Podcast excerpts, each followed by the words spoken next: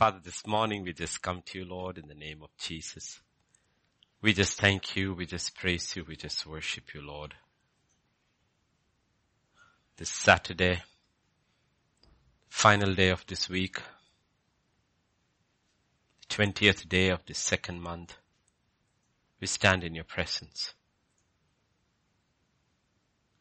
Believing that we serve a God who speaks. Speak to us once again this morning, Lord. Teach us. Teach us, O Lord. You are the way. Teach us your ways that we may walk in it.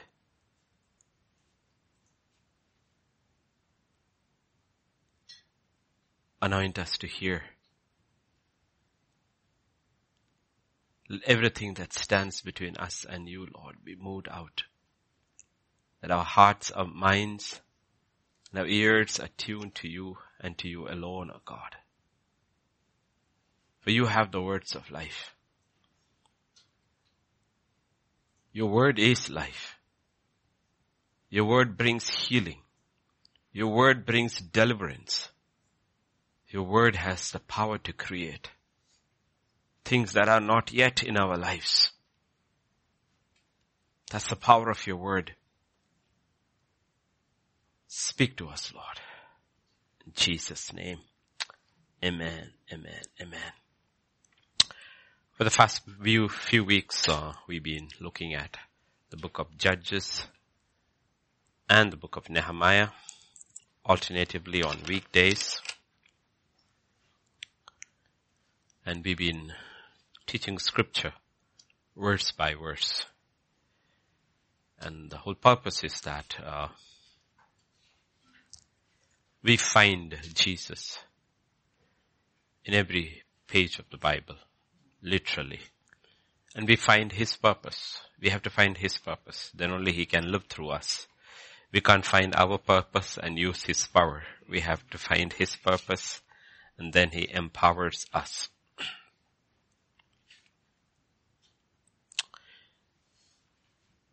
If we believe what we hear, we hear, and we believe what we hear, then as servants of God, it's our job to prepare God's people for what you believe.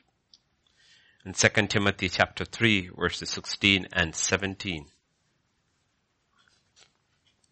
the Bible talks about all scripture is given by the inspiration of God is profitable for doctrine, for reproof, for correction, for instruction in righteousness. For what? Why do we study the Bible? Why do we teach the Bible? That the man of God in any sphere, anywhere, may be complete, thoroughly equipped for every good work. That's the purpose. Okay, so if you believe something, then we prepare people for that. If you believe something that is prophetic in your life, God comes and speaks something in your life. You see, Samson didn't believe much of the stuff that was told about him. So he didn't prepare. Okay. Hannah believed in what she vowed to her God. Therefore she prepared her son to be that vessel. So we hear something, then we study and prepare ourselves. There is a preparation that goes in, okay? We can only teach. I can only teach. I can only prepare myself. I cannot prepare anybody. I can only teach. Okay, so each one has to prepare. And that's one of the fundamental purposes of teaching of the Word of God. And we saw in, in the book of Judges so far that we have looked three chapters, four chapters, and uh, in the book of Nehemiah that he is the deliverer. He is the deliverer. I mean, his ways do not change. You can take a nation situation and apply it to a personal situation, individual or a family. He is the builder of our walls of our salvation. And that when the gates are actually hung at the ten gates, it doesn't matter what situation we go through, there is always praise. We enter his courts with thanksgiving and we praise him through it all. And we see that fundamental principle applied by Paul in the prison. He says, in everything we anxious for nothing. And the church in the first century was really, really going through a rough time. And they had to go for a rough time for the first 300 years before things changed.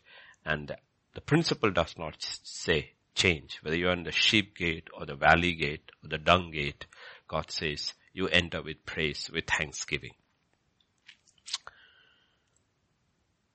So this morning, we will look at the new covenant because we are living in extraordinary times, like in the first century, where the preaching of the gospel is being severely being restricted. Like yesterday, the Chinese government has announced that all the churches have to adhere to the communist, Chinese Communist Party.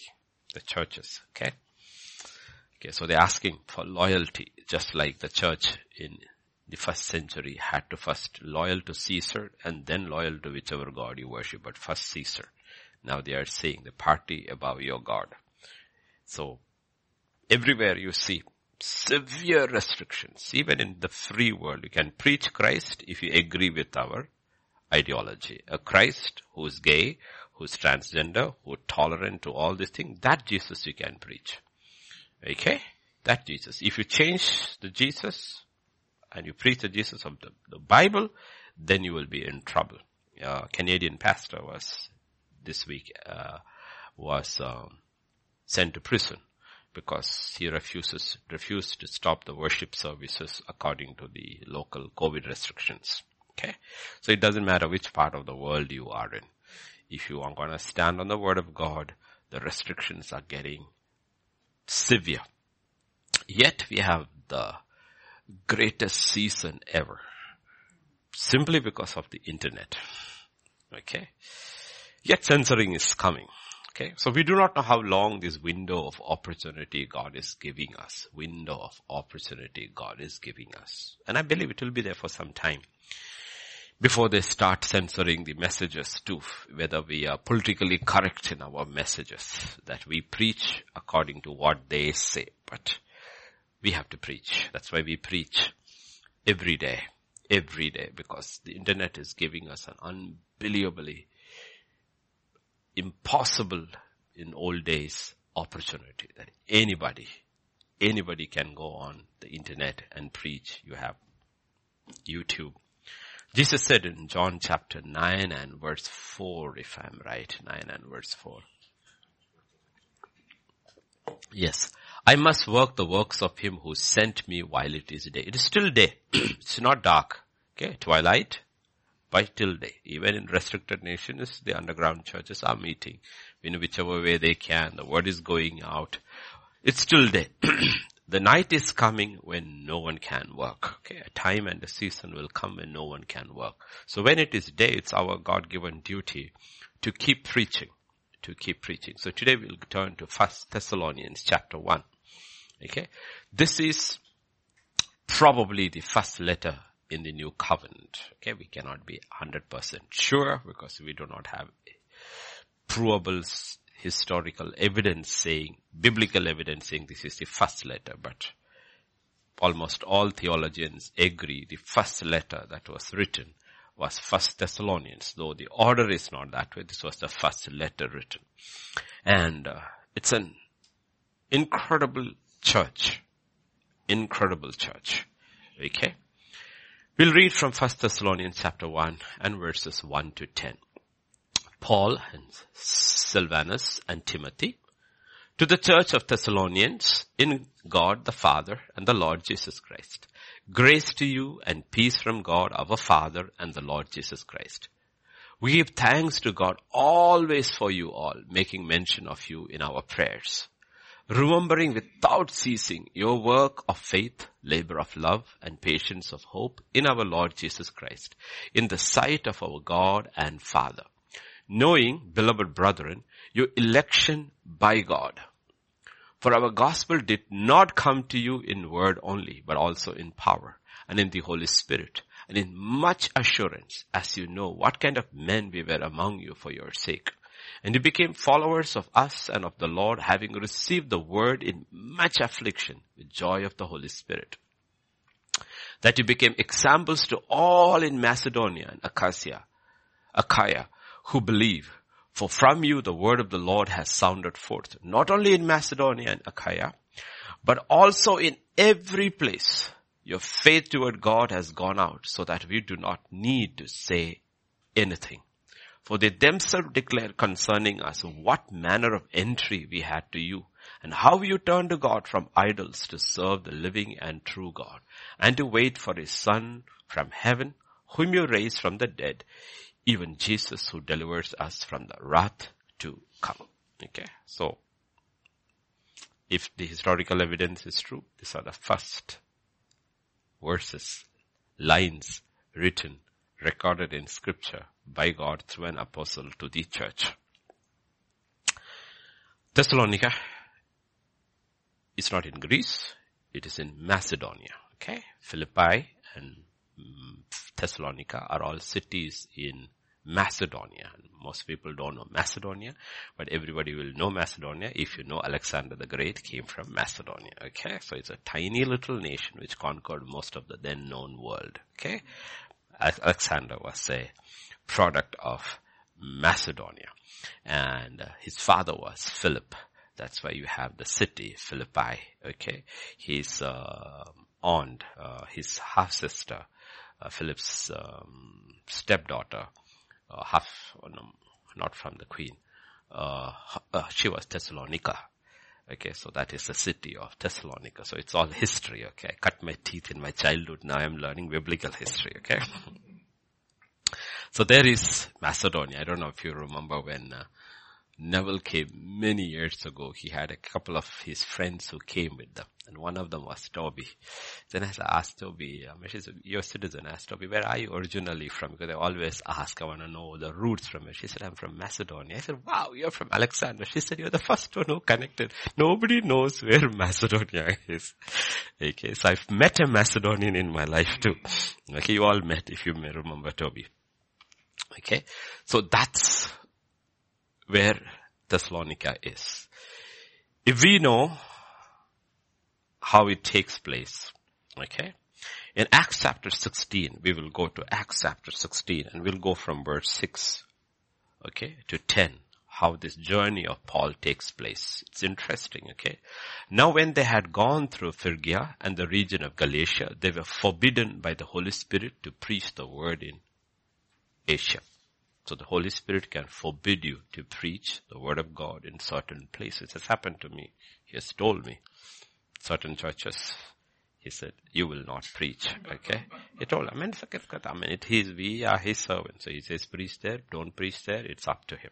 Okay? Forbidden to preach the word in Asia. Not that it was, that Asian should not hear for a season or not him, somebody else. After they had come to Mysia, they tried to go into Bithynia, but the Spirit did not permit them. See how these people are being led by the Spirit and they're full of zeal, absolutely zealous. But the Holy Spirit restricts your zeal also. He puts boundaries for His purposes. So passing by Mysia, they came down to Troas. And a vision appeared to Paul in the night. A man of Macedonia stood and pleaded with him saying, come over to Macedonia and help us. And after he had seen the vision, immediately we sought to go to Macedonia, concluding that the Lord had called us to preach the gospel to them. That is Paul's entry into Europe.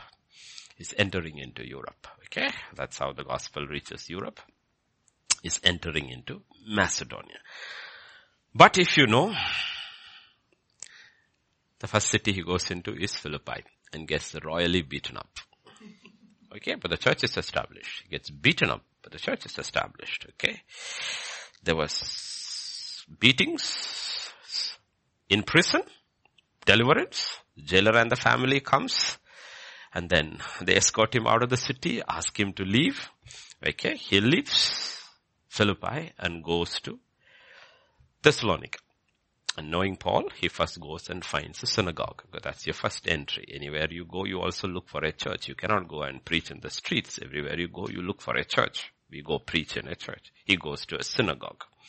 And the Bible says he preached there for three Sabbaths. If you go to chapter 17, verses 1 to 10, I'm just giving you the background of what is happening here. Okay, 17. When they had passed through Amphipolis and Apollonia, they came to Thessalonica they roughly say from Philippi to Thessalonica is around 100 kilometers from here to Warangal. But no buses, okay? Where there was a synagogue of the Jews. Then Paul, as his custom was, went into them and for three Sabbaths reasoned with them from scriptures. Okay, so three weeks. We are not definitely saying that he was only there for three weeks. Maybe after the third week, usually he's kicked out. So he has to find, but roughly let us say he was there for three weeks.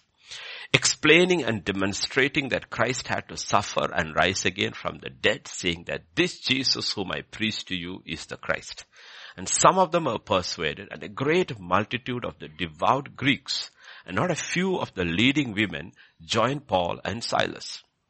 But the Jews who were not persuaded became envious, took some of the evil men from the marketplace, Hindi, gundas, and gathering a mob, set all the city in an uproar and attacked the house of Jason and sought to bring them out to the people. Jason is one of the leaders and I believe they thought Paul and Silas was, he's probably one of the converts.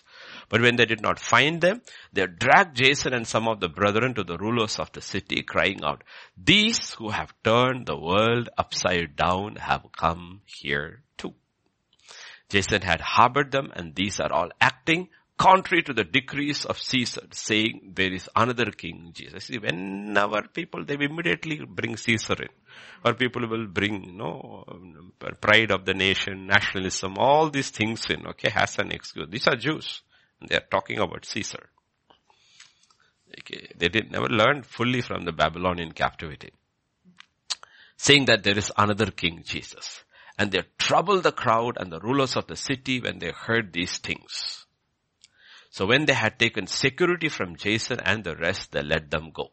What is the security? You will get Paul and Silas out of the city. Okay. Their uh, visa has been cancelled. I mean, that's what the historians say. They took a bond that they wouldn't come back for quite some time. They would not enter the city. Because one of the historical truths about Thessalonica was that Thessalonica was a free city. When the Caesars were fighting, there was conflict between them. Thessalonica supported the Caesar who won. Therefore Caesar gave them the free status, meaning that he won't, he won't have a garrison of Roman soldiers over there. So they had this free status. Okay. So they were always afraid that if somebody went and complained that there is somebody here bringing Caesar starting a group against Caesar, they will lose their free status. That is why they were worried. And the Jews are very smart over there. They use the name of Caesar. So the city elders immediately said, please bond, please let these people go from here and let them not come back.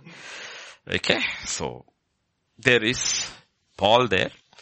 Immediately sent Paul and Silas away by night to Berea and when they arrived, they went into the synagogue of the Jews. Okay, they go to the next. And that is where, yeah, that is where we are in. So he's away, but whether it was three weeks or more, he's already established a church. Okay, it doesn't take long if you have the power of the Holy Spirit, the leading of the Holy Spirit, the authentic word of God and the power of the Holy Spirit backing up. Churches will start because people will get saved and you will see you have um, believers from the Jewish community and we have believers from the Greek community and there is a church. So you have the first letter he's writing to the church in Thessalonica because it's a new nascent church and they have to be discipled. They have to be rooted in the word of God. And it's an incredible letter to the first letter. Everything comes in that letter, okay? And we know Paul had a great heart for the churches in Macedonia. He will mention that in the church to the letter to the Corinthians, to the letter to in, when he writes to the letter to the, um, the letter to Philippians, okay?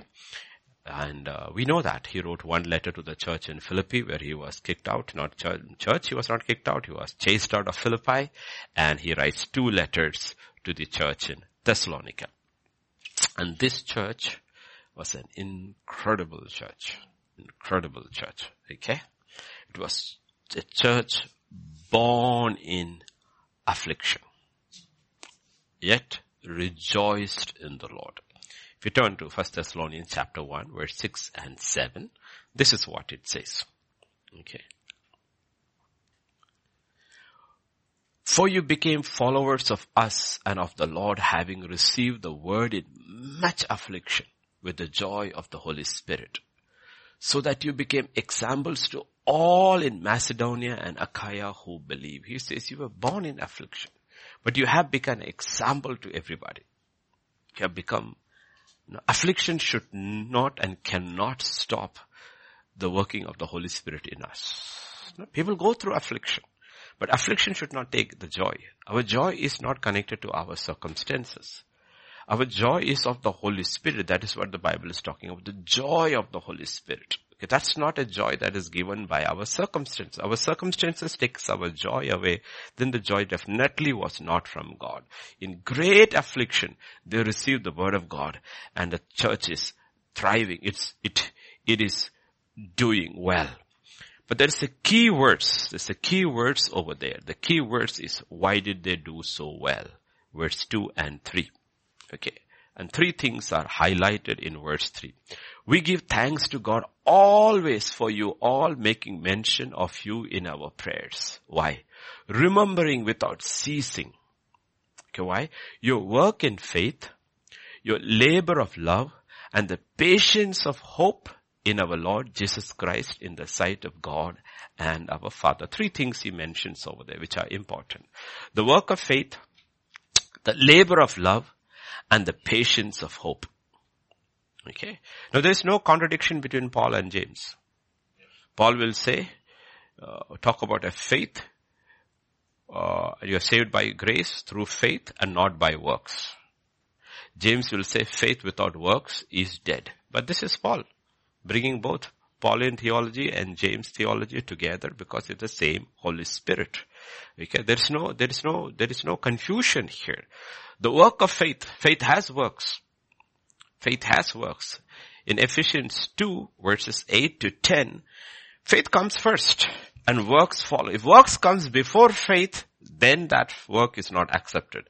By grace you have been saved through faith and not of yourself. It is the gift of God.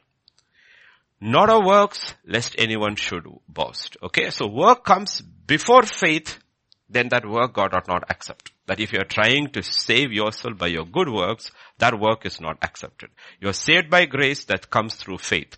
But once you have been saved, you realize suddenly something has changed.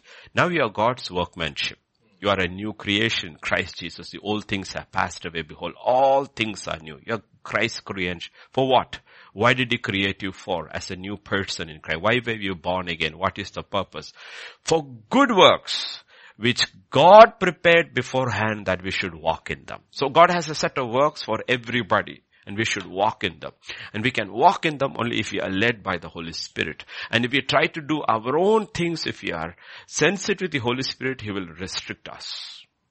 Like He did. It is a good work He's going to do. I mean, what's wrong in preaching in Asia? But the Holy Spirit says, not now. This is not the time and not the place. Why?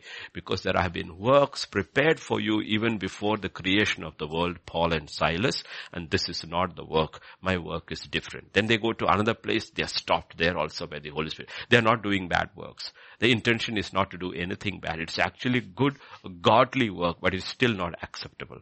Because the work which we have to do through the Holy Spirit, He has to lead us into it. He has to empower. So on the Third instance, you will see they see a vision. A man from Macedonia. Then they know they got the leading of the Holy Spirit where to go. They're going to break into a new continent. So the work of faith. So there is no confusion here. There are works of faith. Okay. And it's the grace of God working through us. But if you look at it there, they not only had the work of faith, they also had the labor of love. Verse 3. Right? They also had the labor of love. They not only had the labor of love, they also had the patience of hope. Okay. So we know in 1 Corinthians 13 and verse 13, yeah, 13, 13, Paul brings and puts these three at the top of our experience. Now abide faith, hope, love. These three. But the greatest of these is love. Okay. Of all the three things in the kingdom of God now when we are living, okay, on earth in this material body, not in the next post-resurrection. Then you don't need faith, you don't need hope. You only have love. But therefore that's why the greatest is love because love you will take it into eternity too. You don't need faith in the current sense because we will be with God experiencing the power of God visibly. So there is faith, hope and love. Three great things in the kingdom of God in the life of every believer. How does it work? Faith has works. Love has labor. It goes beyond faith. And you know what? When you have faith has works and you have the love or the labor of love, you have the patience of hope. Hope has patience. Okay? You're not fidgety. Then that is not hope.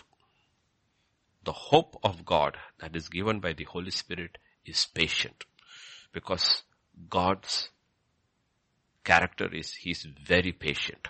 So we patiently wait for the day of the Lord.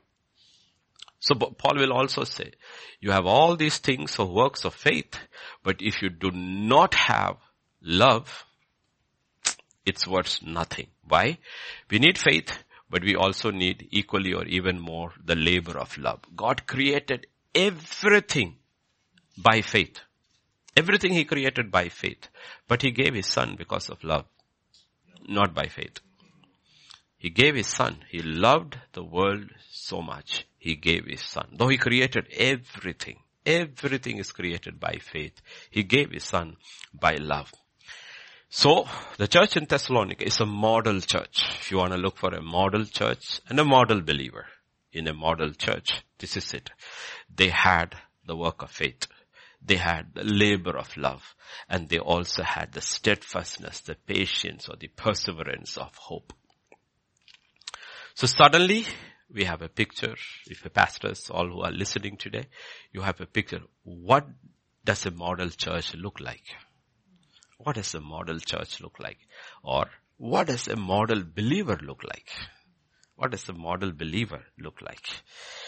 But remember, this model to this church it was set by the apostle. He was the pastor, the first pastor, three week pastor or one month pastor. But he set a model. I mean, in three weeks, he could really, really influence a church by his life, not just by his words.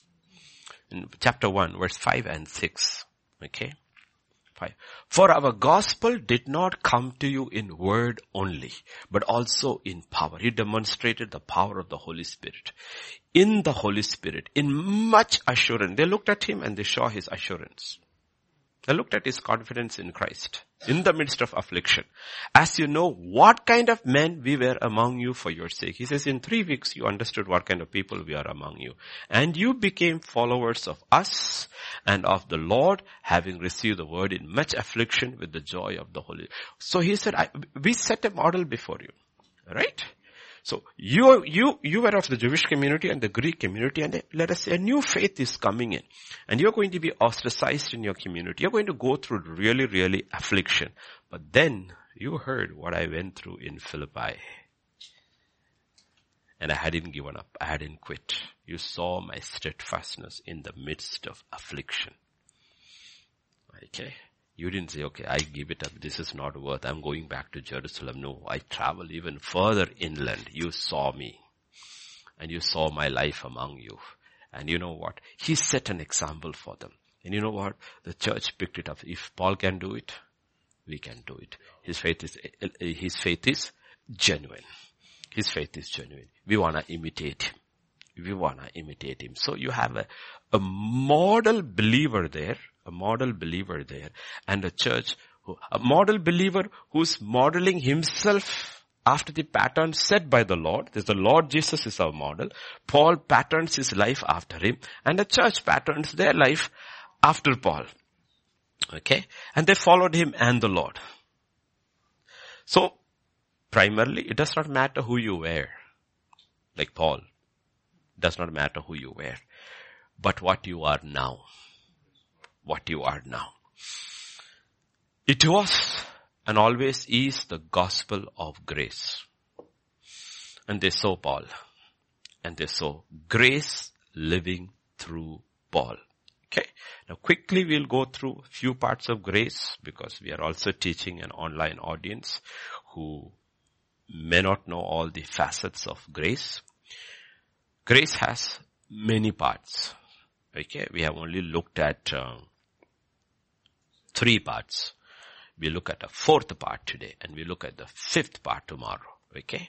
First is Ephesians 1 8, 2 8. We saw that we are saved by grace. You have been saved through faith by grace. What is that saved meaning? From the penalty of sin. We have been saved from the penalty of sin. Anybody who has been saved will never have to go through that penalty of sin, eternal separation from God. Okay, who has been saved. You have been saved from penalty of sin. Wages of sin is death. And death is eternal separation from God, not the physical death. He says, don't worry about uh, what happens to your bodily death. Be worried about Him who after that can throw you into hellfire. That is the death we are talking about. We are saved from that. Jesus took that penalty on the cross. We believed in that and that alone. That's why the works we are talking about, no works can be added to grace. But when you receive grace, works has to be added to it. Work plus grace, zero. Grace plus works, acceptable. Grace will lead to works of grace and it will be works of grace. Okay, that's how it works.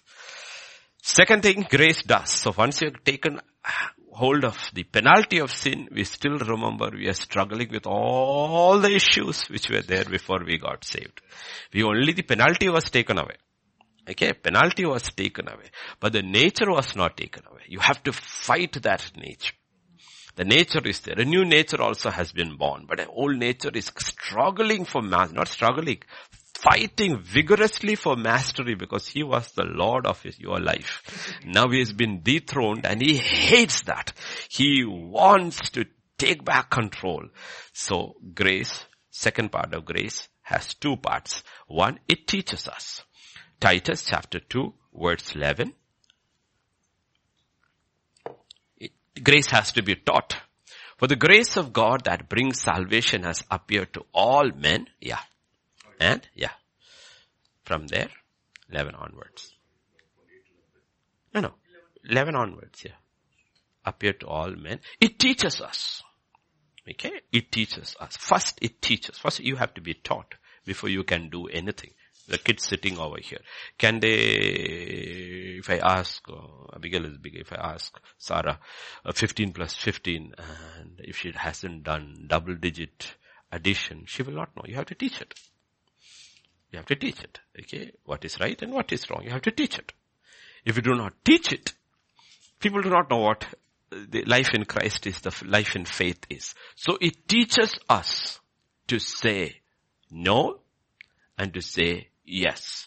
Say no to godliness and worldly passions and say yes to self-control, uprightness and godly life. So te- grace will teach you. So what are we doing from behind the pulpit? It's the teaching of grace. It's the teaching of grace. No to this. Yes to this. No to this. Yes to this. Okay? And grace will also teach you the patience of hope while we wait for the blessed hope the glorious appearing of our great God and Savior, Jesus Christ. So grace will teach you to say yes to this, no to this, it will teach you how to patiently wait while you're fighting. How long, Lord, I have to struggle like that? Wait, grace will teach you. Wait, wait, He will come. And also, what does it teach further? Verse 14, who gave Himself for us that He might redeem us from every lawless deed, purify for Himself His own special people, zealous for good works. It will also teach us to be zealous for the works of faith. That's why they saw all this in, in Paul. He got beaten up in Philippi. He instead of going back, he's con- traveling further in. And he will have to leave Thessalonica also. Then he will go to Berea. This man cannot be stopped. So they see what the grace he's talking about is real. It is real. Because man's power will make you quit. Or you will fight back. He doesn't fight back. He continues with the message and he says, speak these things. Exhort, rebuke with all authority, let no one despise you. So grace teaches.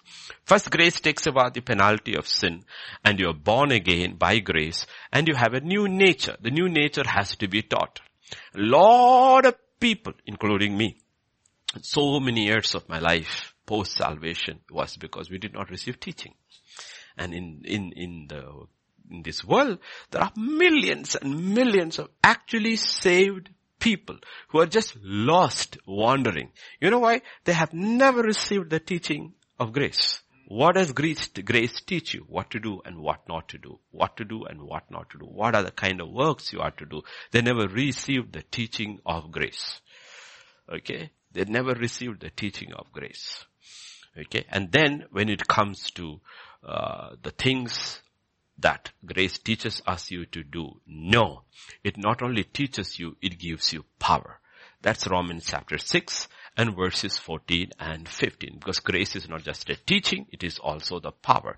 For sin shall not have dominion over you, for you are not under law, but under grace. What then? Shall we sin because we are not under law, but under grace? Certainly not. So grace is not only teaches you, Grace also is the power of God that enables you to battle and overcome sin.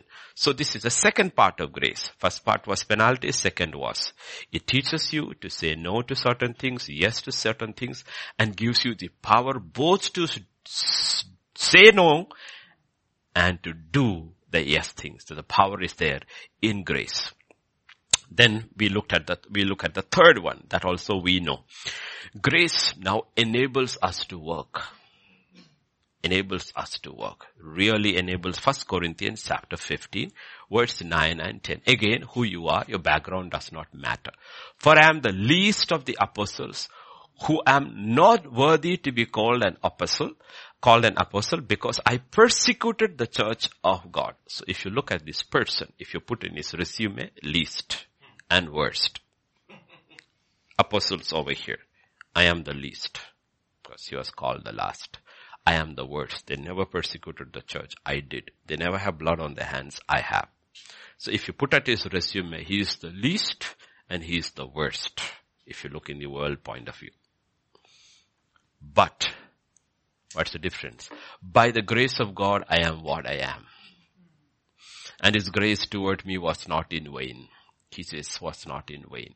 I labored more abundantly than they all. He says, I have worked harder than all of them. He's not work using the term harder. If the word harder was using then I can work hard and yet bring little profit to my establishment. But if I'm working abundantly, I'm not only working harder, I'm also bringing great profit into the kingdom of God. So that's the word abundant. Okay? When you use the word abundant, it brings a sense of profit. You brought in a great harvest. So he says, I labored more abundantly than they all, yet not I, but the grace of God which was with me. So he says, you know what? I understood how to tap grace. So from the least, literally, if you look at church history, he becomes the greatest. From the worst, he becomes the best. How did it happen? It is the grace of God. And this is the teachings of grace. Grace can make you work hard and bring great harvest into the kingdom of God. He says, I worked harder. So no Christian can be a lazy fellow because he's been given grace. Grace equips you, enables you to work better and more than anybody in the world. And the simple picture in the Bible is the picture of, of Joseph. It didn't matter where you put him. It didn't matter where you put him. He worked more abundantly. He brought profit to his masters because he was a slave. And he worked harder. And the only reason was that there is the clue the Lord was with him. What does it mean? The Spirit of God was with him. What does it mean? The grace of God was with him. He learned how to walk in grace. Yet he was the nicest, the kindest man you would ever meet. So it is affecting his character. It is affecting the way he works. It's both. It is both. Please remember, it is both. Okay? From the least to the greatest and the worst to the best. So we looked at three facets of grace. Today we look at the fourth facet of grace. Second Corinthians chapter 8, verse 1, and then verse 7. Moreover, brethren, we make known to you the grace of God bestowed on the, we'll go to verse 2 also, bestowed on the churches of Macedonia. Okay? That in great trial of affliction, the abundance of their joy, the deep poverty abundant in the riches of their liberality is bringing something over you here. Okay? And he says to the church there, into Corinthian church. As you abound in everything, you're very good. In faith, in speech, in knowledge, in all diligence, in your love for us, see that you abound in this grace alone. What grace is he talking about? This is the fourth one, the grace of giving. Okay, grace gives. Grace gives. And we are not talking about just money. We're not talking about money. The lifestyle appropriated by grace is a life given over to giving to the Lord and to others. And that's his final statement in his Timothy. My life is a drink offering being offered. And we have to understand. If you don't understand, because you see, when you, you remember the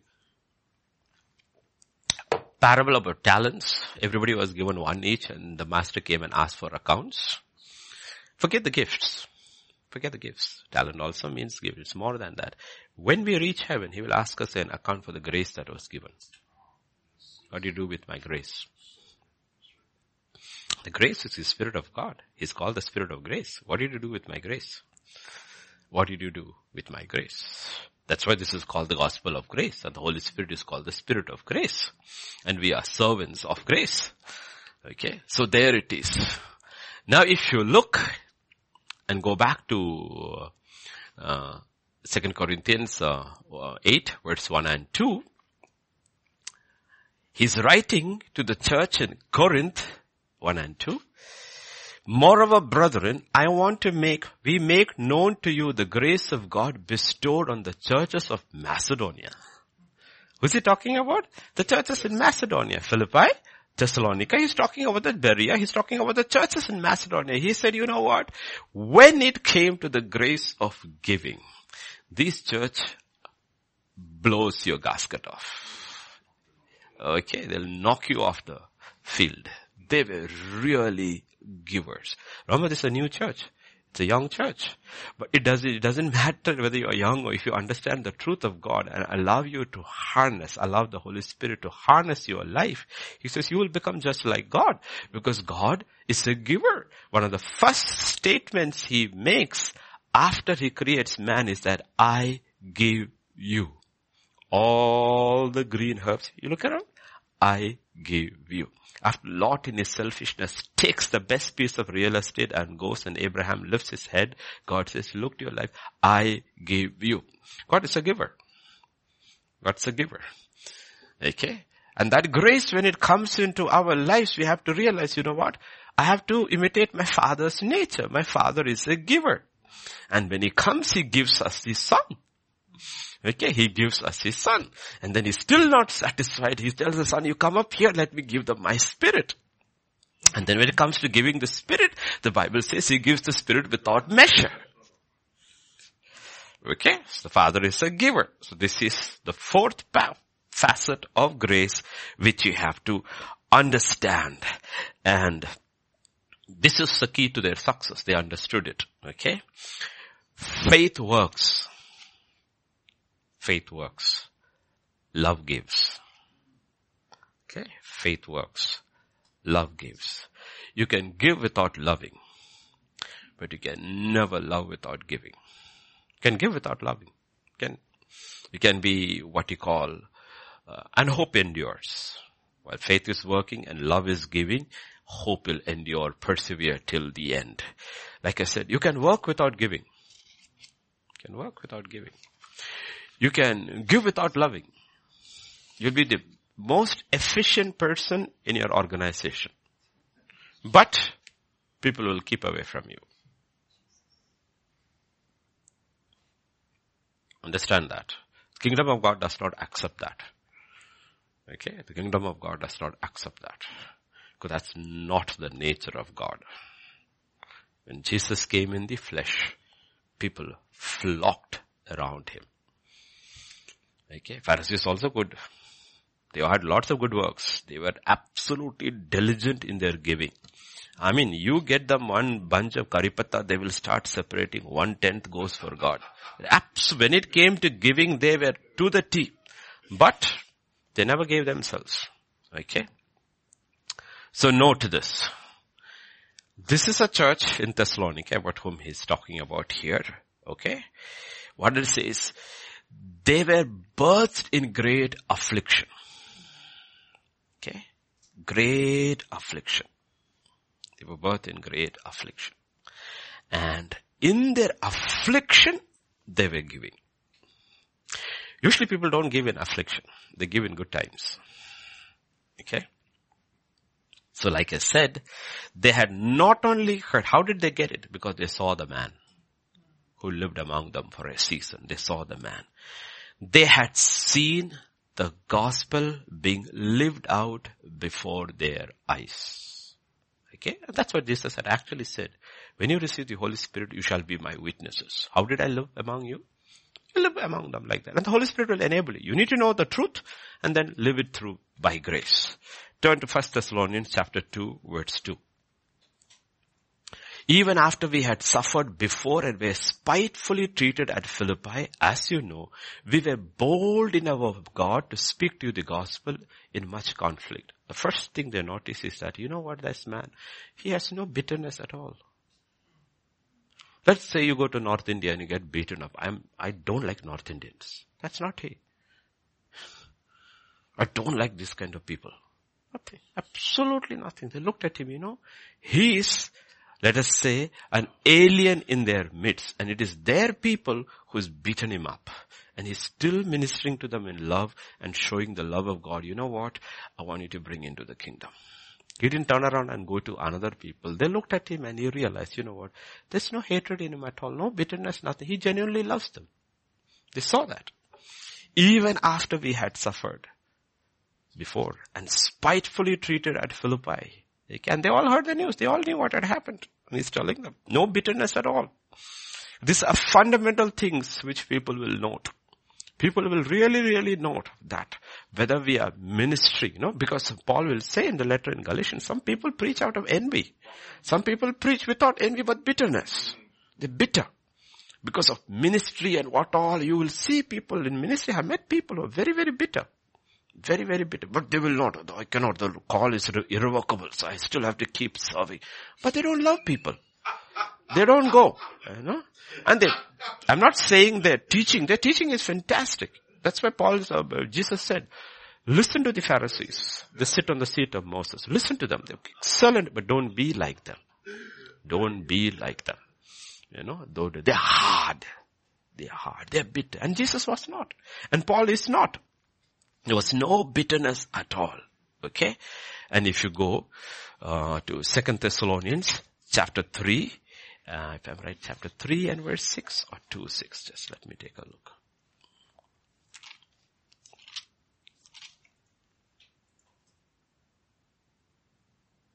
Yeah, uh, it is not uh, 2 6, not 3 6, 2 6. 2 6. Yeah. Okay. And you know Oh, sorry, not second. First, we are in First Thessalonians, right? You're not in second. First Thessalonians 2 6. Nor did we see glory from men, either from you or from others, when we might have made demands as apostles of Christ. What is he saying there? We didn't pull rank. Remember the first impeachment of President Trump, one clown from the army was sitting there and says, call me colonel. He didn't pull rank. The apostle is higher than anybody on earth. Anybody on earth. Anybody on earth. Okay. We have uh, modern day clowns also. One man suddenly realized, decided he's an apostle, came, told all the churches when somebody called him pastor, he says, never call me pastor again, I'm apostle now. Here is a genuine apostle through whom scripture was written. And he's saying, we could have made demands, an apostolic demand, and you know it, you would have to obey. We didn't make any of those demands. We didn't make any of these demands. So they saw a man who lived before them. No bitterness. Just like them, though he's an apostle to whom the Lord personally appeared. Okay. And then what did he do? Verse uh, 7 and 8. Okay. We've, no, not 7, 8, 8, yeah. 8. So affectionately longing for you, we were well pleased to impart to you not only the gospel of God, but also our own lives. So he says, we don't, didn't give you the word alone, we gave you ourselves. That's what I said. You can be efficient and yet not give yourself. You will see professionals in any hospital, any this thing, hospital officers, you will see efficient people. But they don't give themselves. They don't give themselves. And that's what the Bible is talking about. If you look over here, he says, he was not bitter. He did not pull rank and he gave himself, wherever he went, he gave himself. He gave himself and they all knew it didn't matter which church he went. They knew that this man loved God and this man loves the people to whom God sends him. And it's, it's immaterial to him who those people are. He loved them as God allowed himself open for the Holy Spirit to love people through him. And he says, I gave you myself. And this is scripture. The Holy Spirit sanctions this as scripture. So not only was he not bitter, not only did he not pull rank, not only he gave himself, verse 10, among them he says, you are witnesses and God also. We were devout, just and blameless among you. You saw, you saw my life, he said. I lived among you, you saw me, I was devout. You saw me. Because he's saying, you know, I was setting an example for you. They probably saw him early in the morning like Jesus. Jesus lived among them. They didn't imitate him until he rose again from the dead, but he saw them getting up in the morning. His devotional life, they saw him. If you wanna narrowly use the word devout. Basically he saw how, they saw how devoted he was to God and how devoted he was to them and how just he was and how blameless he was. He said, you saw. Okay. They had a living example in their midst. And all it took was three weeks. And the church knew what Christianity was all about. Though they were born again, they had a living model. Living model. And not only that, look at verse 7 and verse 11. How was he with them? I love that two verses. We were gentle among you, just as a nursing mother cherishes her own children. Gentle, like a nursing mother cherishes her own children. He says, you know how I was with you? And go to verse 11. You know, as you know how we exhorted and comforted and charged every one of you as a father does his own children. He says, I was a mother and a father to you. Know, the mother and father are different. They are not the same. The roles are not the same. Mothers are usually gentle and the fathers have to teach. And he says, I was a mother and a father to you. You know, you have a man like that among you for 30 days, that's enough. You don't have to go to seminary anywhere. You have a living gospel in your midst. No bitterness, no pulling rank, gives himself. And how does he give himself? Live devout, just, blameless. How does he give it to the people? Gentle like a mother with a nursing baby. And he has heard about Jesus. A smoking flax he will not put out. A bruised reed he will not break. You will not hear his voice shouting in the streets. He is gentle like a mother and also as a father. How we exhorted, comforted and charged every one of you as a father does his own children. Okay. And yet if we come to verse 9. Okay. Yeah, verse 9. And you remember brethren, our labor and toil, grace works. Toil for laboring night and day that we might not be a burden to any of you. We preached you the gospel of God. He says, I'm among your mates. I looked at you and you know what that? You're all poor. You're struggling. You know what? I'm going to, imagine you are somewhere for 30 days and he still works. I'm not boasting. Till today from never from a poor church have I taken their money. They, I know. First time I've gone, I know how much they will give you. And you know what? If they give me 2000, I'll put 3000 in the offering back. Till today, never, ever. I learned from this. Never. I will always put more than, than what they have given. And even to the pastors who will give me an off, this thing, I know they are poor. When they are dropping me, I will put that. And then I'll call them and says, it is there in this place in your house. I have kept it for you. All the churches that have been poor. And most of the churches God has sent me are poor. Are poor. Very few churches have been rich. You know where I learned from? I learned from another man of God. No, man of God. I pay my own way. I pay my own boarding unless they give me in their house. And I put in the offering. You know why? Because that's what I learned from another man of God. If you have learned it and it works for Paul, it works for any one of us. It works for any one of us. And that's what he's talking about. You see how grace works in the realm of giving. In the realm of giving. You give. So there, there was a church. And you know what?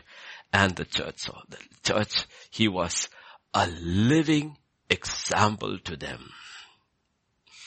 Okay. So what is he telling the church in Corinth? He's telling the church in Corinth, you know what? Be like the Thessalonians. They had a living example. Okay. Let's go back to 2 Corinthians 8 and verse 7. What is he saying? Excel. You need to excel. Okay. Forbid. Yeah. 8 and verse 7. See that you abound or excel in this grace also. You're good in everything. Corinth, I like you. You're good in faith, love, knowledge, but you know what? When it's to this giving part, Macedonia puts you to shame. The churches in Macedonia put to shame. They give. They are givers.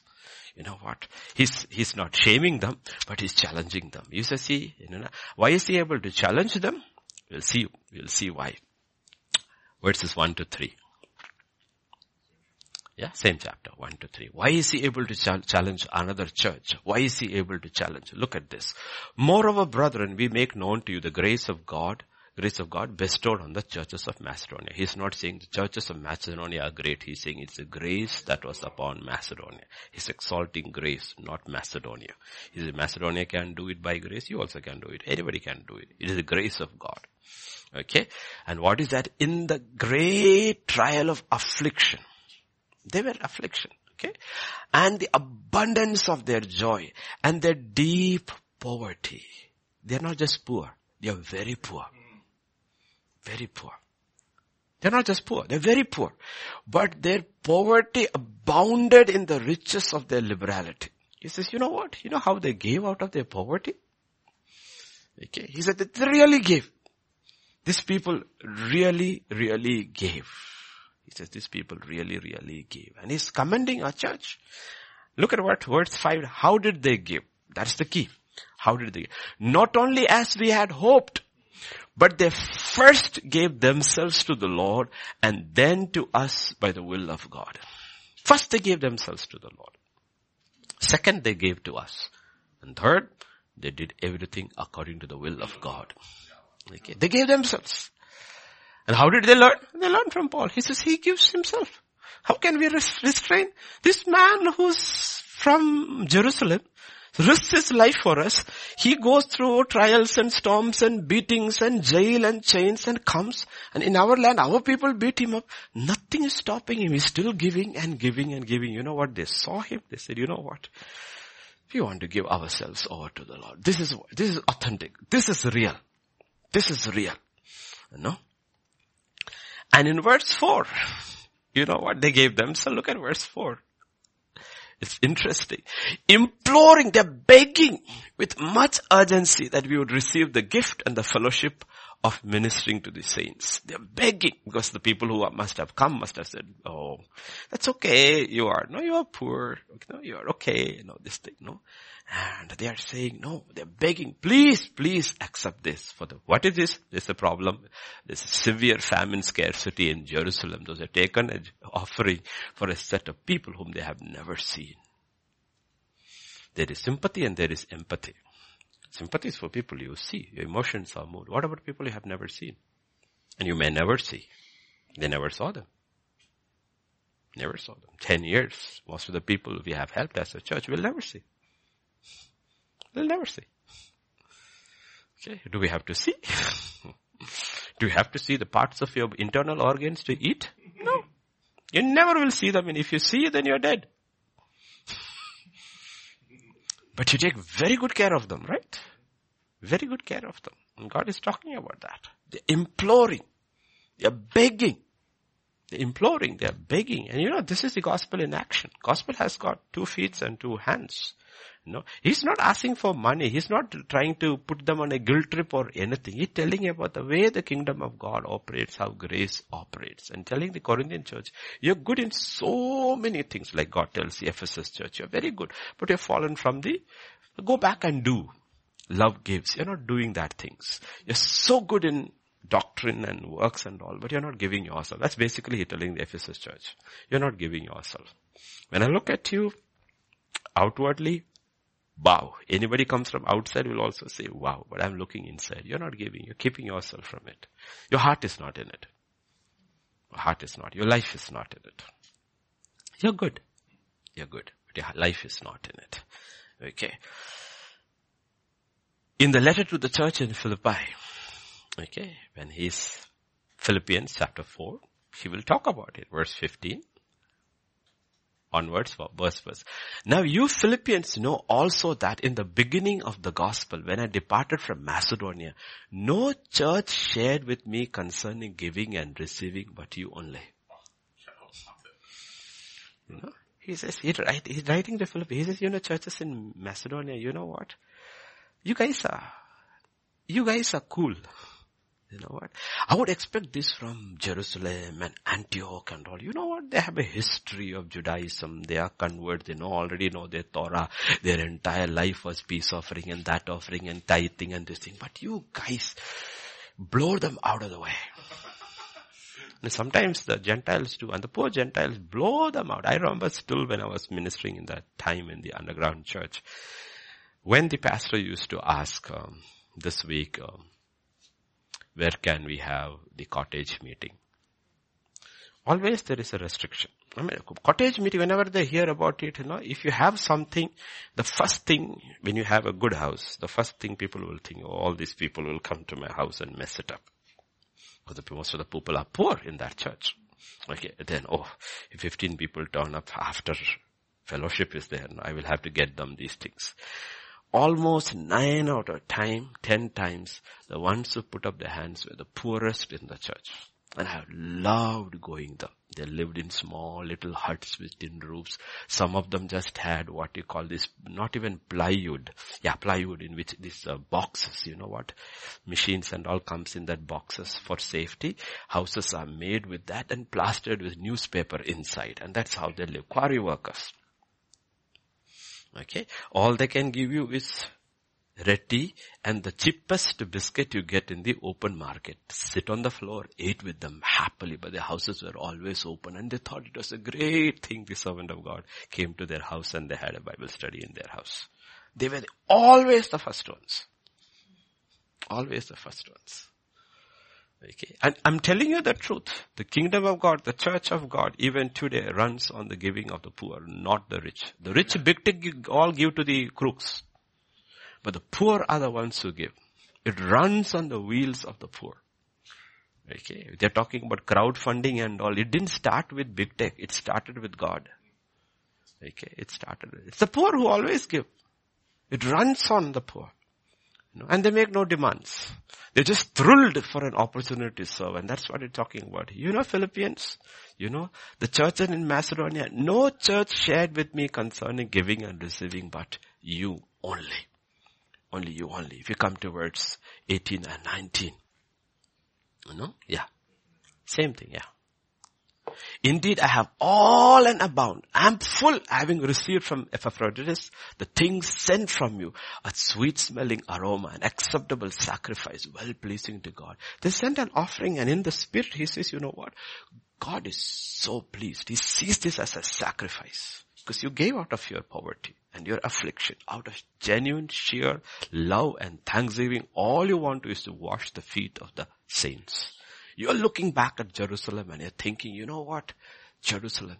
If the church in Jerusalem hadn't been there, we would not have been saved.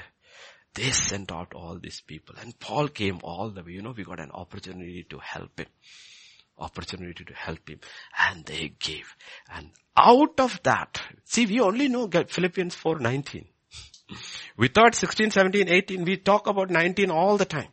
My God shall supply all why is he so confident that his God will supply the need of the church in Philippi or the churches in Macedonia? He says, I know your heart. I know how you have given and I can stand on the word of God that to whom who gives, God will give. God is no man's debtor. Okay. It's not like today. The charlatans on TV asking, give, give, give, give, give, give. Give. I know. Without giving either anything or giving themselves. This is a man who gave himself his entire life, everything. And then the church sees that man and they give out of their poverty. And he says, you know what? The whole thing has risen. Paul's life is going up as an aroma. The Philippian Macedonian church is offering his an aroma. God is tickled And if you look at that, the world doesn't even see these people. They are poor, beaten up, marginalized, authorized. They are not mega churches, nothing. But God is well pleased with them. You have to look at fundamentally has to, what is Christian or what I would like to call grace living? What is grace living? This is grace living. That is what for grace is given. You know? So Paul was not just a preacher of the gospel. He was living testimony. And the churches in Macedonia became living testimony of the life of Christ Jesus. Let me ask you this question. The gospel that was preached was the same everywhere. The gospel went to Africa. The gospel went to Asia. The Gospel went to India, The gospel went to China, the gospel went to Europe. Europe was taken over completely by the gospel because of the nature of the people. They gave. They gave. The gospel is still struggling in all the other nations. They just gave. By the time 300 years were over, almost the whole of Europe was Christian. Then they started sending missionary to the rest of the world.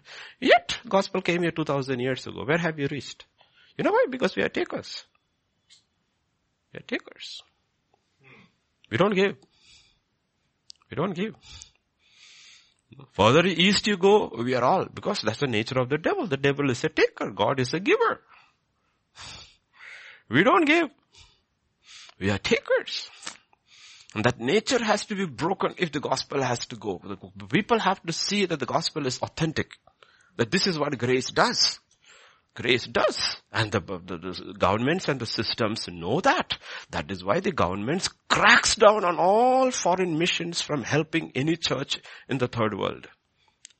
Why do they crack down? All NGOs, FCR, everything cancel. Of course, there are crooks over there, but a lot of genuine are also there. And they really reach out and help the people. You know what? They don't want that. That is something they don't want to know because if the gospel becomes authentic, people will turn to that God. Because every other God only takes. Our God gives. And God's people are givers. They are not takers. They take. Yeah, but because God gives. But that's not the point. The point is that they are givers. They are givers primarily. And that is the power of the gospel. And it comes to an individual level. Individual level. As a person. As a, like you have children here. Young children. Givers. Teach them to be givers. Bachelors here. Givers. Then when you get into marriage. Givers. Both givers. Families givers. Then a family that comes out becomes a giving family. You have 10 families that like that in a church. It becomes a giving church. You know what is happening? The testimony of God is going. That was the testimony in the book of Acts. How these people love each other. And God was keys. God could simply add people into them. You know what? They would take care of them. And Bible says they had everything in common. The rich was giving the poor and everybody was fine. Nobody was thinking about holding mine, mine, mine, nothing. You know what? There was a giving church. A giving church. And that's what the Bible is talking about. So Paul was not just a preacher. He was a true testimony of what Jesus had said in John 1 4. In him was life. In him was life and the life was the light of men. So you have an individual, the apostle who planted the church and the church itself radiating the life of Christ. And that becomes the light of men. And Paul is able to say, like he said in Galatians 2.20, the life that I live, because the first original giver is God. I have been crucified with Christ. It is no longer I who live, but Christ liveth in me. And the life which I now live in the flesh, I live by the faith of the Son of God who loved me and gave himself for me.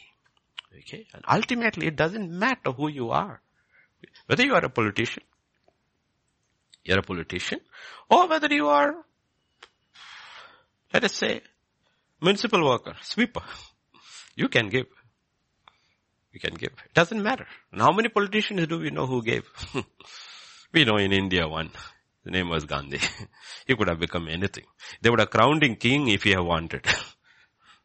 he had that hold on the nation. He said, I don't want.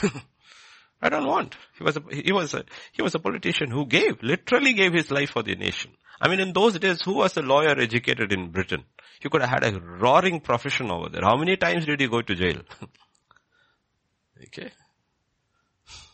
How many times he was in prison, thrown out of trains and all, literally onto the platform and all, right? He was a giver. Mm-hmm. George Washington, the first, he, they wanted to make him king. Only one term. Thank you. Hmm? Even you want to talk about President Trump, went into office with 5 billion, came out with 2 billion. He's the only president who did not make money, lost money. Didn't take a salary also, one dollar. Everybody went in a pauper, came out a millionaire. So God is saying, are you a giver? Are you a taker? That's how you judge people. Even in any sphere, in politics and all, you just look at them and say, are these people givers or takers? There are talkers, takers, and givers. And that's what God is asking us. Know, as a church, we need to, that's, that's the testimony of Christ. That's the testimony of God. You know? And how do we give? God says, you know, the grace of giving. Please remember, I'm not talking about money. Money is just a small part of it. It's, it's whatever you do. Are you giving or not? Matthew 8, 10 and verse 8. 10 and verse 8.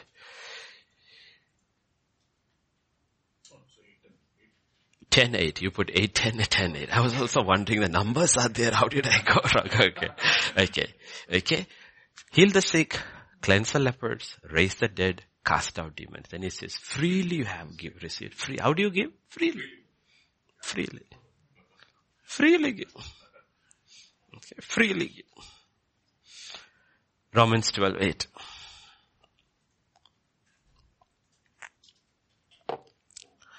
He who exhorts in exhortation, he who gives with liberality. How do you give?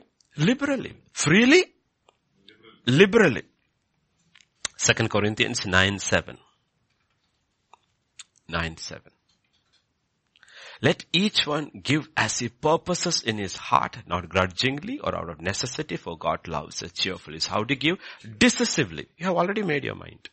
You're not going to change, like, if I have made my mind, for 2021, Lord. I want to give at least minimum uh, 10%. And then February becomes very difficult, Lord. This month only 5%, Lord. No, you purpose in your heart. Make a decision. Make a decision. Stick to that. Don't change. Purposeful. Let each one. There's no, there is no grudging or necessity, no compulsion, nothing. It's between you and God. That's one of the reasons we said from the beginning, don't put your names on the covers. Let it be you and God. We don't want to know. Let each one give as he purposes in his heart. How do you give?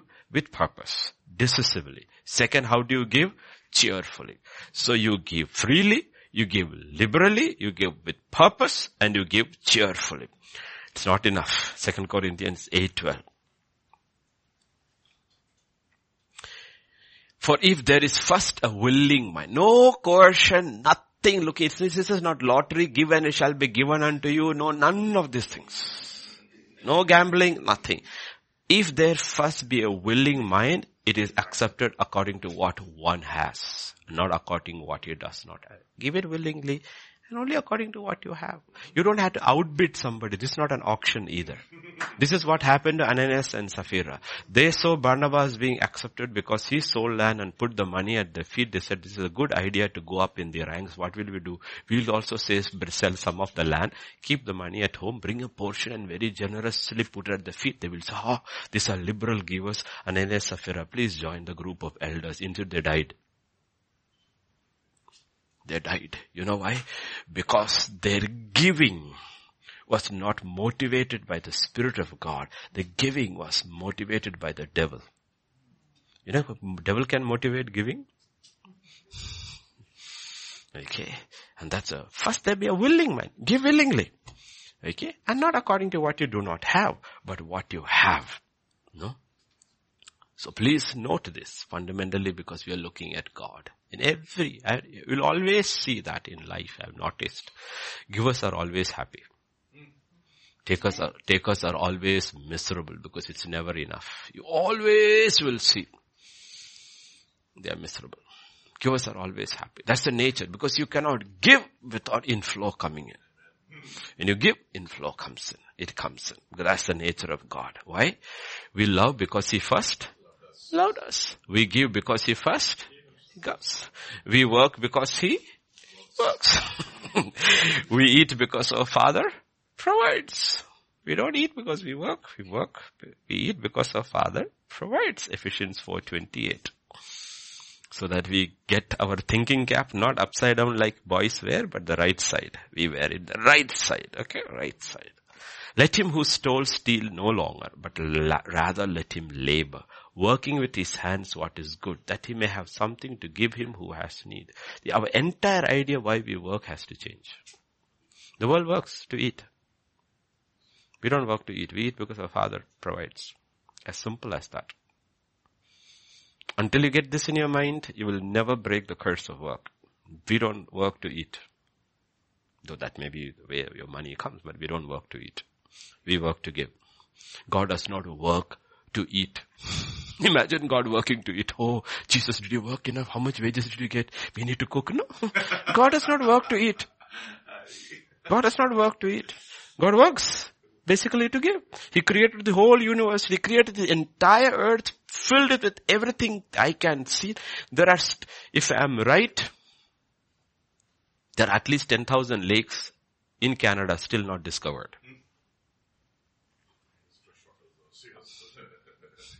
I hasn't seen what God has created. Forget what we haven't seen. There are parts of the earth which has not been discovered till today. People still do not know these things are there. Okay. Where man hasn't reached. Okay. So you think about it. That's what I read somewhere. Okay. That 10 or 15,000 is, this was a record of some years back. Think about it. Okay. So God gives. We eat because God provides. he created this entire earth, filled it with all beautiful things and said to the man, take. He created a place, planted it full of fruit trees, took a man, put him there, he said eat and work. He didn't say work and eat. First the provision was there. You had to get it. So why do we work? We work to give. We work to give. That's the reason we work. The reason we work is to give ourselves. And ultimately we give. You can work by giving just your money and not yourself. Or you can work in a way where you pour your life into your work. This is what God has called. It can be anything menial. It can be anything. It does not matter. I mean, if you look at this, ask this question. The way Joseph worked in Potiphar's palace, what difference does it make? It does make a difference to God because it's his testimony. What is the report? Potiphar said, this Hebrew's God is with him. That was the testimony. He put his heart into it and he was kind, he was not bitter, he was nothing at all. Loving, gentle like a father, mother. You know, when he is in the prison, he never mentions about what happened to him to Potiphar or Mrs. Potiphar, what they did to him, or about his brothers. Never mentions any of those things. Nothing in his heart, still working.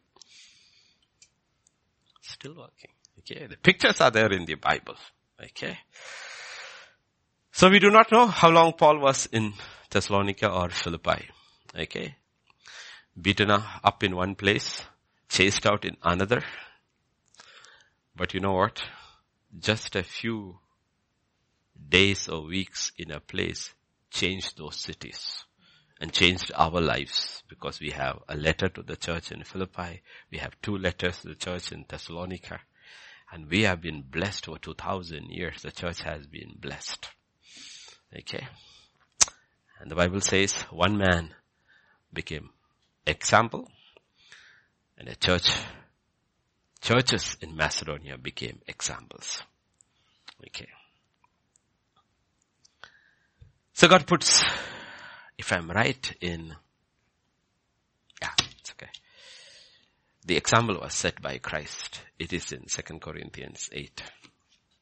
For our sake. Yeah. Yeah, 9. 2 Corinthians 8, 9. How did it all become? Who was the person? 8, 9. For you know the grace of our Lord Jesus Christ. Grace comes there. That though he was rich, at Hmm. What? He was rich, he owns everything. Yet for your sakes he became poor, that you through his poverty might may become rich. So it was shown by Jesus first. He was rich, he became poor. for our sake. Okay. And that's Paul is saying, I saw Jesus and I followed him. They saw Paul and they followed him. But as I close, before we pray, note, this is the most blatantly misused scripture about giving. People will use these terms all over TV. Give till it hurts. No. Paul never told. God never told anybody to give till it hurts. He doesn't do stuff like that. He doesn't do like that stuff. Okay. There was a case of a pastor who was, if I'm right, was in Canada. Okay. Uh, he sent his letter to this lady in a senior citizen home. Okay. Seeing that the Lord is saying that you have to sow into my ministry, otherwise this judgment is coming upon you. Okay. So when he was brought to court, he said, but you cannot uh, reject the word of the Lord. That is what the Lord told me. But they said the problem is the woman has been dead for three months. Which God told you? No, God told you. You need to realize, no, this, that's why I said this is one of the most misused portions in scripture where charlatans come in and they put you on a guilt trip or they put you on an ego trip, give and it shall be given to you, pressed together, shaken together, it will come. Even in this city, how many people have lost, you know, where the pastor says the word of the Lord is here for me, you need to, you're going to get a car and if you don't have the money, take a loan and buy a car because you know what? The Lord is going to bless you, double blessing, nothing. They all went bankrupt. And this is the whole problem. You know why? Because these people have never, this is how the devil comes in and changes. Because these are people who never gave their lives over to God and for the people. Never gave them lives over to the people. And you know what? Then they pick these things and make the pulpit into a place to make money. Easy money. You think about it, that's what happens in US all the time. You have 10,000 or 1 million or 20,000 people on your subscriber list. You send the same letter to everybody. The Spirit of the Lord is telling me on 20th, that's how it will go. 20th February 2021, sow $20 into my ministry. That is your seed. You send it to 10,000 people, at least 500 will send. You made your money and they get nothing. You know, Paul didn't do any stuff of that. Any stuff of that, you know, and this is where we have to be very, very careful. You know what? He exhorted churches to give, but he lived a very authentic life before them. Authentic life before them. That was the key. And to prove that point before we close, because this point has to be proved. Hmm? Mark chapter 12, verses 41 to 44. 12 verses 41 to 44. Jesus sat opposite the treasury and saw how the people put money into the treasury and many who were rich put in much. Then one poor widow came in and threw in two mites which makes, which make a quadrans. He called his disciple to himself and said to them, Assuredly I say to you, that poor widow has put in more than all those who have given to the treasury. For they all put in out of their abundance, but she out of her poverty put in all she had, her own livelihood. He said, you know what? She, he was not looking at the amount. He says, you know what? She's just given herself. Given herself. Given herself. But don't miss the second side of what he's trying to tell us. Okay? Whom is he talking about? Verse 40. Verse 40. Who's talking about the Pharisees who devour widows' houses? Lord. See that? She gave everything. You know where this money goes? They spend it. They devour. They give nothing in return. They won't allow even these widows to come anywhere close to them. They won't minister to them. They won't take her. They won't do anything. They devour. And you know what is? Look at the structure. They have built with all this money. Now go to subsequent verses. That is 13, 1 and 2. Remember? There was no chapter divisions then. 44 is the last verse. And 13, 1 and 2. And as he went out of the temple, one of his disciples said to him, Teacher, see what manner of stones and what buildings are here. Jesus answered and said to them, Do you see these great buildings? Not one stone shall be left upon another that shall not be thrown down. You know why? Because this was built by money that was devoured from the widows. And every ministry you see is crashing around the world because they have robbed the widows and the poor. Even their food stamps, pastors used to say, you can send the food stamps, we will cash it. People who are living on poverty line, living on food stamps. So when we say judgment begins in the house of God, it does begin in the house of God. So people who never gave themselves, never gave them. So that's why we have to put the warning label over here. That's why we bring Jesus who was rich became poor for our sake. Paul who was rich and going up in the ladder became poor and lived an authentic life before them. And he is not talking about the church in Rome or the church and he's talking about the poorest of churches, the Macedonian churches. And he says, you just look at them. The heart goes out to them in their affliction and in their poverty. They have given so much and they're begging to give more. And he says, when I was in trouble and I had nothing, you know what? All these churches I had established all around Asia. He had church everywhere, but he says, you know what? The churches in Macedonia was the one who remembered me. They were the ones who remembered me. It's interesting, right? He has all these churches around the world, everywhere. But he says, you know what, when I was in affliction, you know what? Meaning, God could only touch the hearts of the people in Macedonia, Philippi, Thessalonica to send an offering to Paul. And all the other churches, God couldn't speak to them couldn't be touched because this is the grace of giving. You know. So grace gives. Grace gives. And we have to reframe our lives. Reframe our lives. You know why? Because we have to teach, even our children, we have to teach to be givers in the house. Do this, do this, and do, do it cheerfully. Don't make a big face when you have to fold up your sheets and make your bed and clean the house. No, give yourself. You know why? When you do what you can do in your little room, what happens?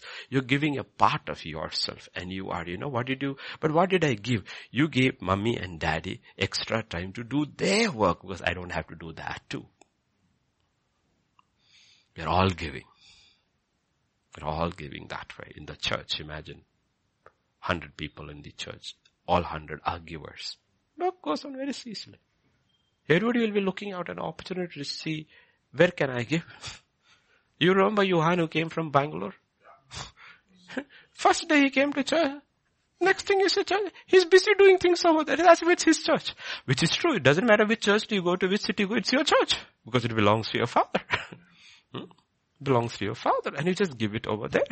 And that's how the Bible says, whatever you do, do it with all your heart as unto the Lord. That's how Joseph worked. He was a giver. Okay? As I close, one final line. God is coming sooner or later. And He's coming not for the church. He's coming for His bride. It's a difference. He's coming for His bride. We say He's coming for the church. God says, no, I'm coming for my son's bride there is a wedding feast. I'm coming for my bride because there's a wedding has been fixed. And there is a picture there. The picture is Abraham, Isaac, and Eliezer. Okay? Incredible picture. God the Father symbol, Holy Spirit, Eliezer, Isaac, Jesus. Eliezer is being sent. For what? Find a bride for him. Eliezer is a man after God's own heart. How do you know? Because in Genesis 15, Abraham will say, this is the heir. If I don't have children, he takes everything. He has no issues. Isaac should, Isaac should be born. And Isaac should have a wife. Isaac should have the best wife. Isaac should have children. You know why? It is mine to give. It's his rightfully. I should not have it at his cost. It is his. If any other crook was there, he would try to keep Sarah barren and to see no children are born in this household because it is mine. It is mine. But Eliezer is not that. Holy Spirit is not like when He comes, He will never speak about Himself, He'll speak about Jesus. There is no jealousy, no envy, nothing in the Trinity. They are all givers. All three gifts. Okay, they all give. you.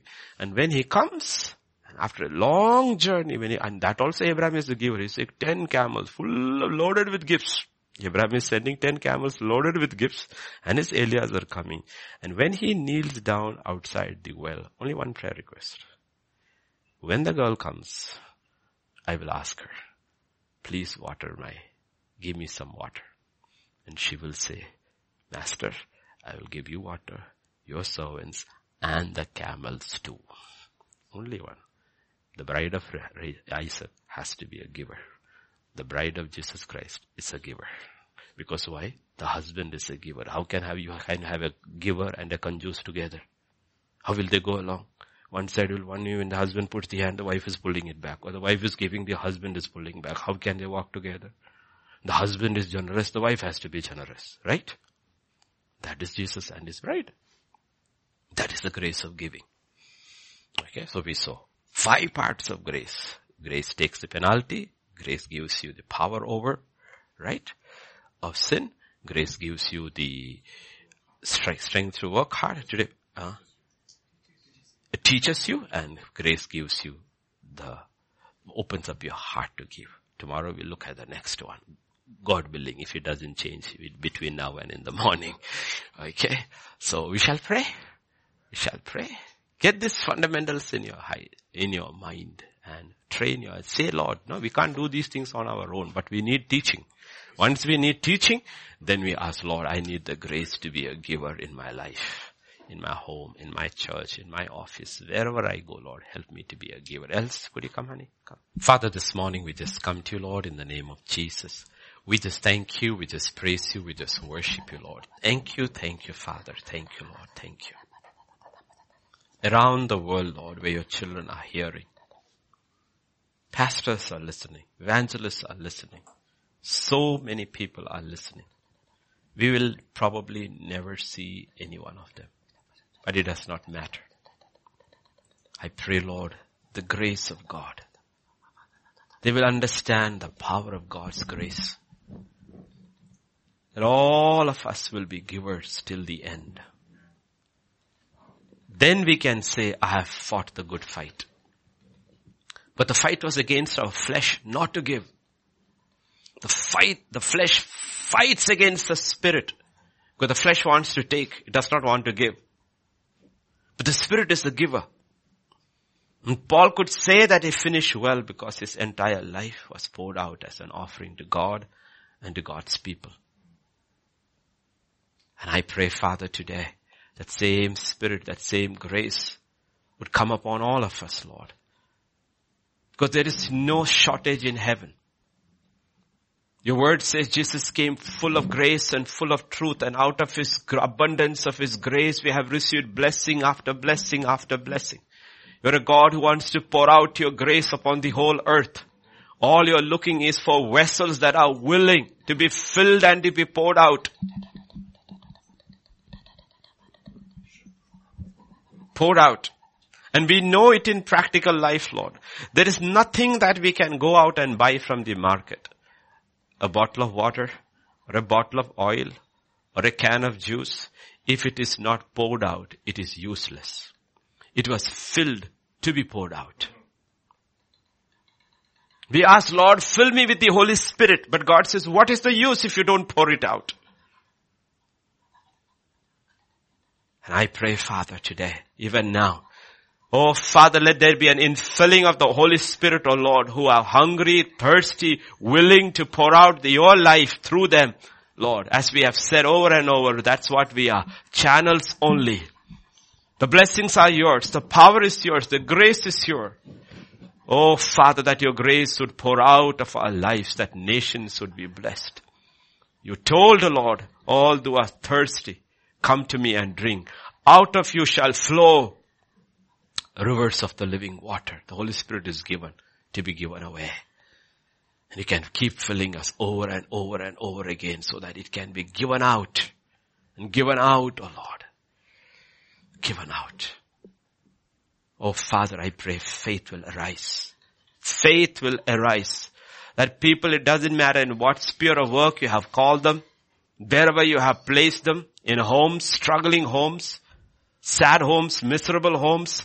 I pray today's word will go into their heart and they will start giving in their homes. And suddenly they will realize the joy of the Lord comes. Even if they don't get anything back, God will keep giving. Fill them hearts with peace and with joy. For that's the kingdom of God. When you died on the cross, the only thing you took, you took our sins. But you gave us your righteousness. You gave us your righteousness. The God of heaven and earth, the earth and its fullness belongs to God. The silver and the gold are yours. The cattle on a 10,000 hills are yours. Everything is yours. You don't have to take anything. Everything is yours. Yet the only thing you took was my sin. So that I don't have to bear it. The only thing you took was my penalty. That I would not have to die. But what you gave in return cannot be bought with silver or gold. You didn't redeem us with silver or gold. You redeemed us with your blood, with your life. You're not asking us to do anything you didn't do first. You're asking for a church to arise around the world. A remnant church will arise who will be like the Acts church. A church that gives and gives and gives and God can trust them and pour out His grace upon them. Oh Father, that's our prayer. People, simple people, men and women, from people who work on the streets, sweepers, engineers, plumbers, electricians, carpenters, it doesn't matter who are politicians, senators, congressmen, it does not matter who they are. Vessels of grace through whom your grace will pour out.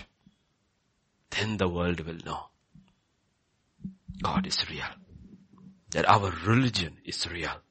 For you said through your servant James, this is pure religion. To remain unspotted from the world and to take care of orphans and widows, the helpless. I pray, Father, move in our midst. Move in us. Flow through us, O oh Lord, that we are givers. When our children, little children, are taught to give, because these things have to be taught. You taught your disciples, your disciples taught the church, and Mass Church in Thessalonica became a model to all the other churches in their affliction and in their poverty, they were known for giving. They were known as a giving church. Oh Father, help us to be known as a giving people.